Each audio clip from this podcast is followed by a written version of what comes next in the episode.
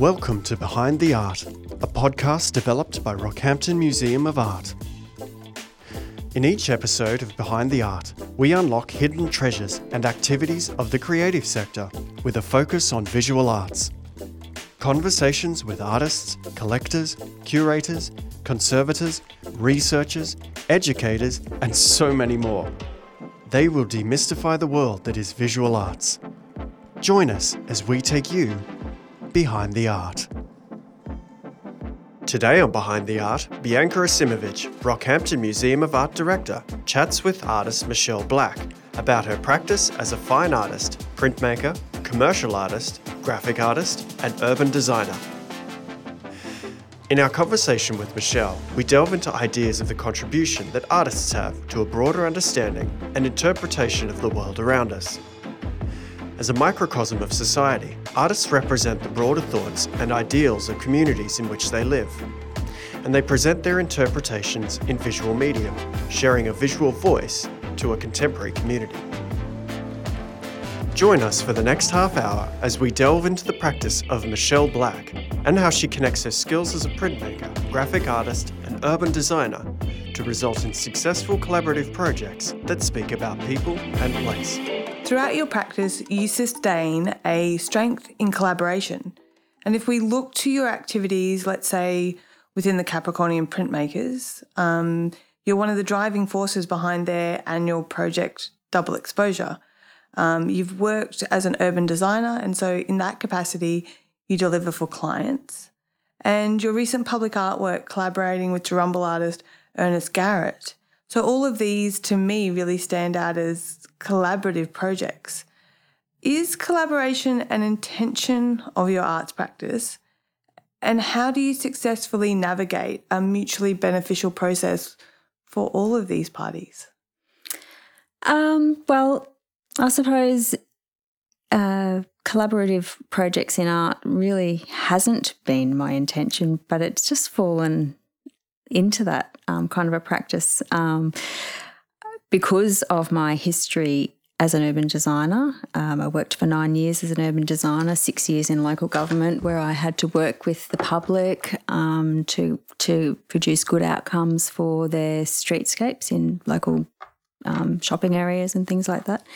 And then um, more recently, well, for the last 15 years as a graphic designer, I have to work with clients very closely and to come, have come up with a good outcome for their business or um, whatever projects that I happen to be working on. And so I guess it just comes naturally to me that I'm a collaborator. Uh, and one of my strengths is working with my clients to get that best outcome um, find out what they're really wanting to do and achieve. And I never even have a written brief. It just kind of sinks in and we, we work through the process together. But you make this seem, this process seem seem natural. For a lot of people, for creatives, there's a creative intent and letting go of that initial concept or idea um, is actually really tricky. So full credit to you for being – you know, collaborative and being able to merge the strengths of multiple people um, in that process. So let's look at the Capricornian printmakers, for example. How how does that collaborative process happen with double exposure for, for you as a practitioner? What projects have you worked on and who have you worked with? Oh, okay. My favourite project was actually the first uh, double exposure project. Um, so we as a group um, decided after a chance conversation between um, Peter Lloyd, myself, and Sean Biddulph, who was working with us on the public art project for the very first River Festival, um, we had this chance conversation. He turned out to be one of the Rockhampton Photography Club members. And we said, Oh, we were actually talking not that long ago that we'd like to work with you guys on something. So, anyway, that sparked the collaboration um, where annually the two groups come together, pair up, and a collaboration is formed um, some people work very closely together and actually produce a work together. Some people just decide on a theme together and go off and do their own thing. My favourite one was the very first one that I did with William Renton. And he had a photograph of some mould in an old camera, I think it was. And so we just took off from there and used um, my skills as a graphic designer to digitally alter the artwork. So I zoomed right in and you know you could almost see little particles of mold. And then we so we the camera mold was in I think it was in an old analog camera. And then he had taken a digital photograph of it. I used digital means of altering the artwork to produce some transparencies. And then we went right back to one of the original photographic processes of cyanotype to create the prints. And we did that together. Um, so we came up with all these blue and white prints um, of all these really interesting patterns that have come out of this one photograph of the mold. And then to present them, we actually cut them into small circles and put them into petri dishes and sealed them in resin. And because that's a very scientific kind of way of presenting the artwork, which is a scientific kind of experiment almost. Um, so that was actually my favourite one. And um, since then, uh, I've worked with um, Peter Lloyd and Sean Biddulph. You'll see that partnership emerging a few times. And um, we looked at uh, the old trains over at the Archer Park um, railway station. And we missed out this year. I was going to partner up with Sean again, but we didn't get to do our exhibition in 2020 due to COVID. Uh, so maybe next year. and I can see from um, having the opportunity to see your practice and see where you work um, at the Walter E. Cultural Centre just how influential these, I don't know, experiments are and how they sort of delve you into exploring new realms. Because your practice certainly isn't traditional printmaking. You have interesting explorations in mediums and also processes. So, like when we look at it, your practice engages um, in one realm with the Fitzroy River, so Toonooba. Yes. Can you talk us through how you work with the river and how you came to work with the river? And I mean both conceptually and also physically. Okay, so the start of my work with the river happened um, as part of the recollection exhibition that uh, we worked on in 2018, I think it was. Um, that was an, a collaborative exhibition where we had five artists, um, four printmakers, and a letterpress artist. Um, and we all worked in response to two history books about Rockhampton that were recently republished by Kuraman Press. And how that came about was because I was a graphic designer that was working with um, the publisher, and I said, "Oh, this would be a fantastic project," and um, he said, "Yes, it would be. Let's go." Um, so again, your strength in collaboration, right? Yeah, that's right. Um, and Mark Svensson, who is the publisher, he happens to also be Art Central Queensland, the president, and so he helped us write a grant to be paid to actually make the work, which was the real springboard for the change in the way that I worked. Um, previously, I'd always tried to make pretty work that people might want to buy and put on their walls.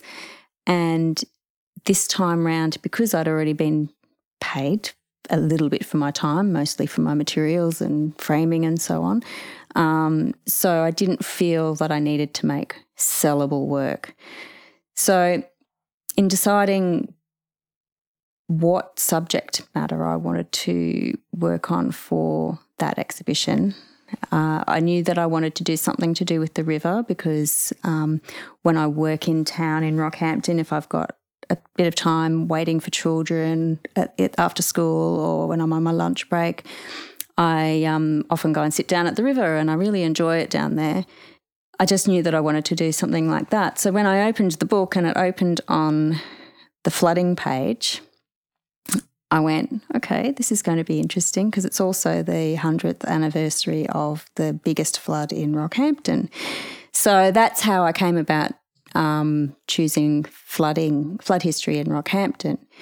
And in my time here in Rockhampton, or Capricorn Coast and Rockhampton, um, I've seen, I think it's about three or four major floods. And what I always really took notice of was all of the mud that was left behind as the floodwaters receded. And I thought that might be really interesting to explore. And I thought I might be able to use it in the water to kind of stain the paper or something like that. That didn't really work out, but what I found myself doing was actually using the mud from the river to make monoprints to, and then include that with historical references to flood levels and rainfall quantities um, and the stories that were actually in these um, these books about particular flood events in different years and things like that. And so, um, yeah, that's how I got started with the river and monoprinting with mud, which isn't particularly um, archival, but uh, anyway, I, and I had no idea that people would be so interested in it and it's just about all sold out and one of the works has just recently been a finalist in the uh, 2020 Libris Awards, the Australian Book Artist Book Awards up at Mackay. So that was pretty exciting. And we hold one in the collection here with Rockhampton, one of the very first pieces in that sort of exploration of it. The work that's held in the collection here is the work that I started to develop as a result of this process um, I actually started creating work that used the mud to create my printing plates, which was then tradi- printed in a more traditional way with ink so that it's more archival, you know, it's something that will last forever. And so for the Bayton Award in 2018, 19, 2019, um, I, my, I created work that um, is titled Overflow because um, I wanted to expand upon that work um, with the flood history, but also my major client is Fitzroy Basin Association, and we were working on a project that was to do with um, flood bank. Uh, sorry, riverbank erosion and sediment, and like, we're constantly talking about river processes and sediment and things like that. So I thought I'm just going to keep going with this because I really enjoyed it, and it's it sort of links me to my graphic design work that I do.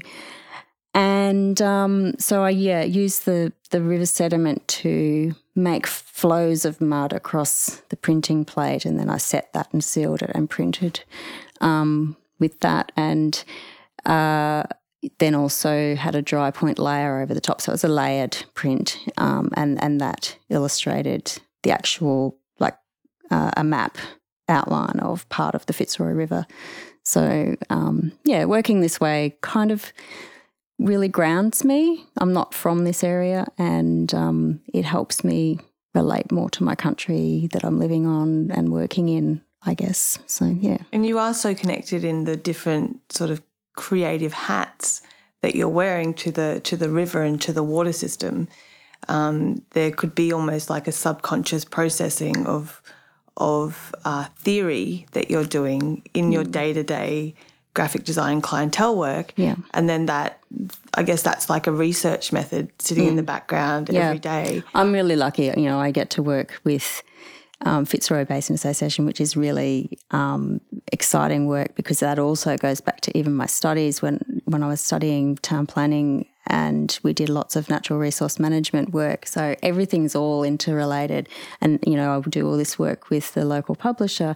And so all of the history books, that's interrelated as well. So it is fantastic that I can tie all parts of my life together. Yeah, and it's a great strength that you have. Like over and over, we hear that, you know, how the graphic design work is complementing the visual arts work um, in your practice. But not only are you inspired by the Fitzroy River as so Toonooba as a body of water, but you also are working with the sea waters of the Pacific Ocean.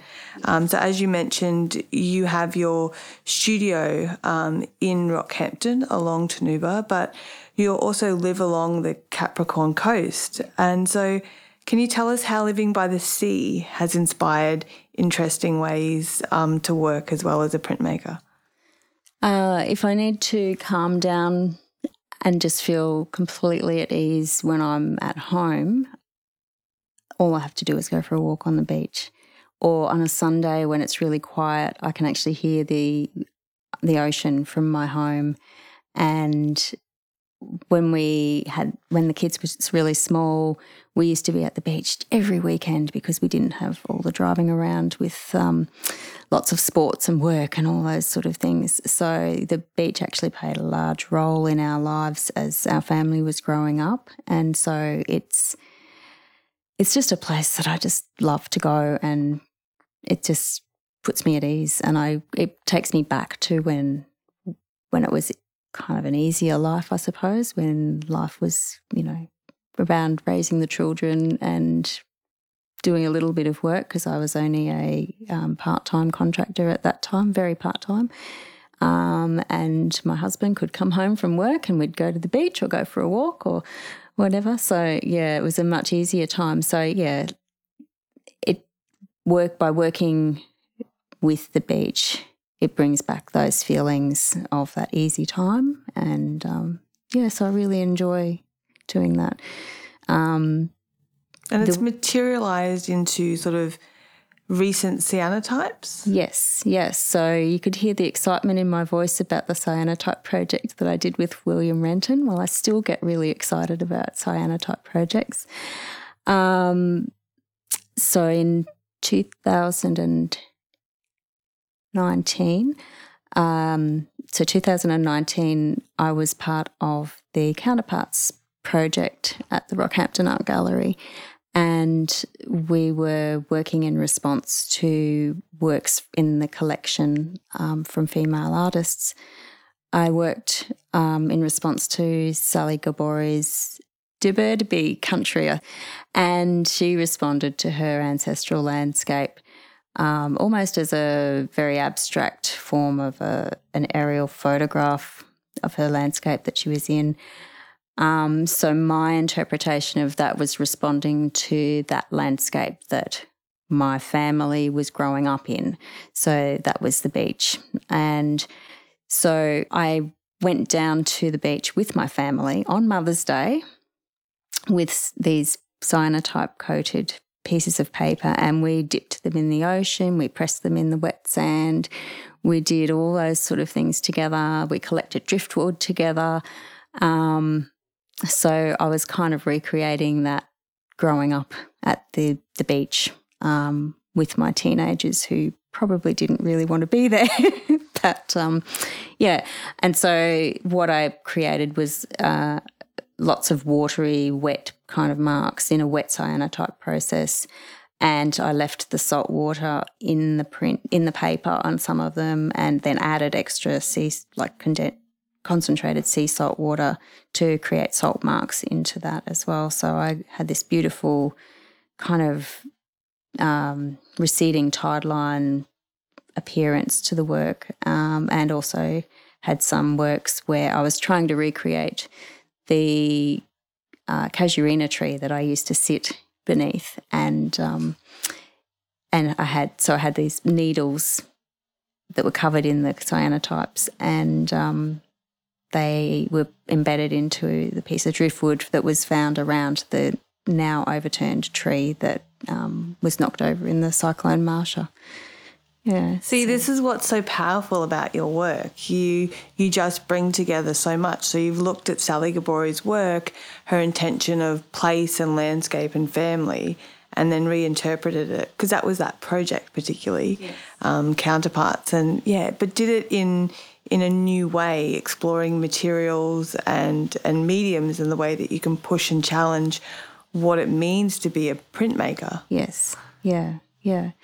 Um, Exciting. And I didn't. Yeah, I knew I'd.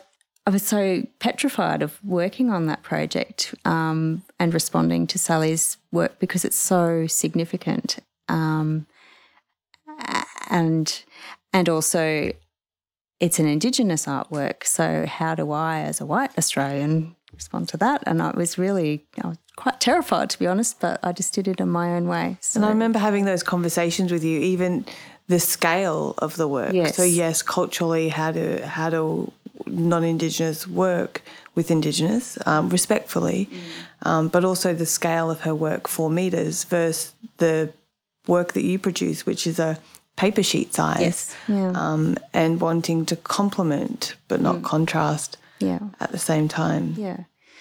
Um, yeah, so I was really happy with how it turned out in the end. Um, so, looking at these works and the way that you collaborate, one of the points that you made earlier was when you had that freedom um, to not feel like you needed to create saleable works. And I guess this is always a question that artists look at.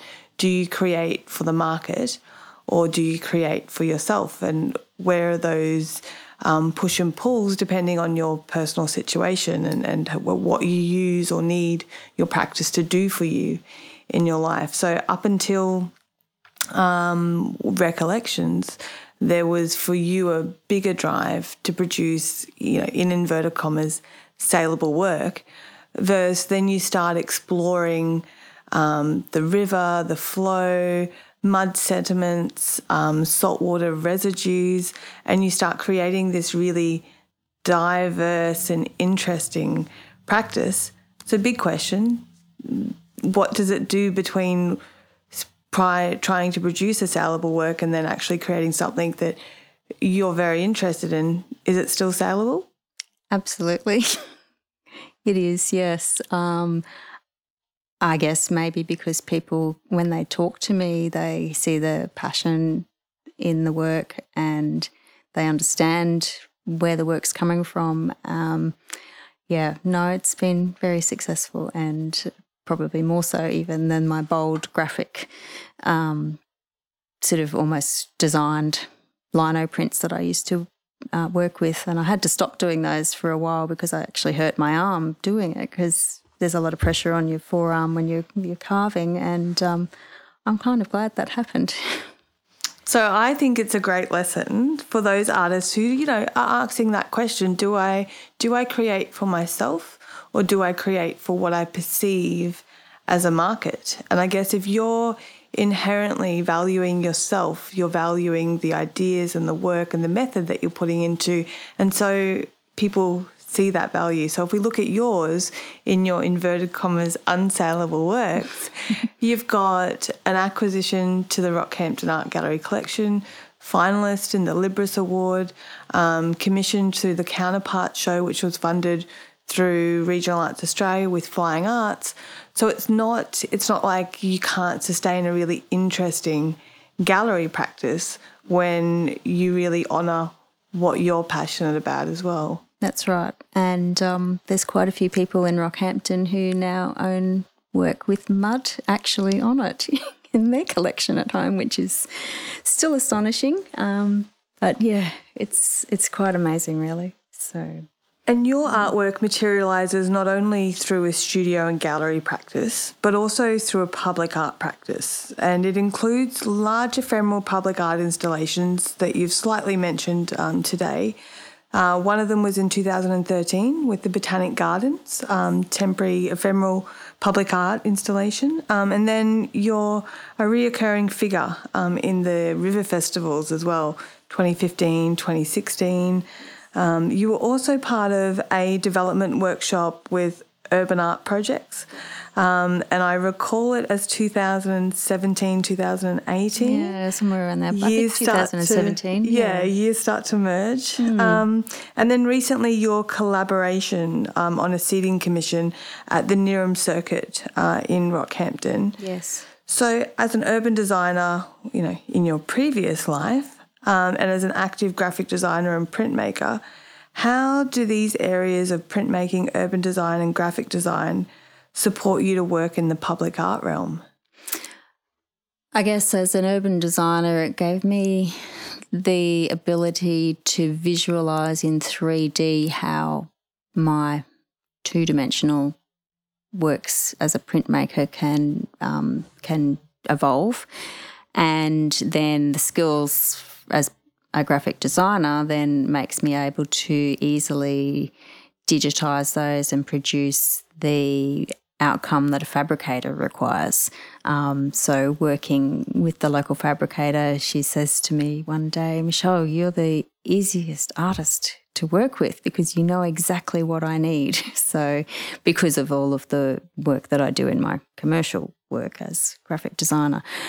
Um, so, yeah, the, the three careers definitely merge in public art. Yeah, I so totally support the fabricators' um, comments there. You are those those three merge so well Yeah. um, to apply to a public art um, platform as well. And so, as itself, um, a collaborative work, uh, working with Darumbal artist Ernest Garrett, um, you were able to bring together his 2D painting um, and then also your practice and and exploration of um, the natural environment into a, a seating treatment that's now atop of Nurim. Yes, that's right. And uh, on my 21st wedding anniversary the other day, um, my husband and I, after a 5 a.m. school drop off for the rugby tournament, went up to um, Nurim Circuit to look at my seats and sit on them as the sun rose. So that was our celebration. So, yeah.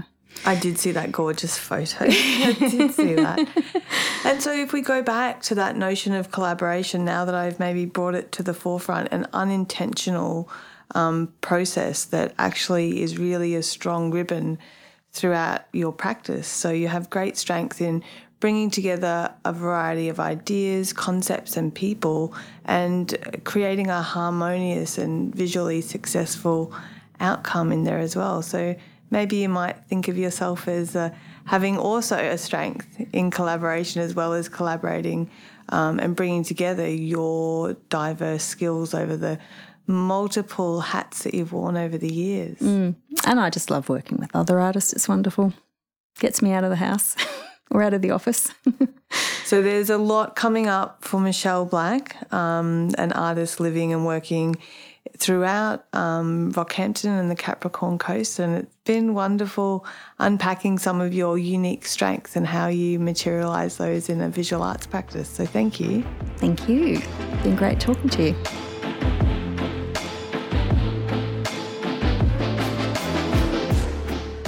Behind the Art is brought to you by Rockhampton Museum of Art. If you enjoyed this episode, please consider subscribing, as there will be more releases every week. And if you want to catch up on previous episodes, you can find them at the Rockhampton Museum of Art website or wherever you get your podcasts. Make sure to follow us on Instagram and Facebook for all the latest news and information about the Rockhampton arts community and exciting new developments coming soon. Thank you.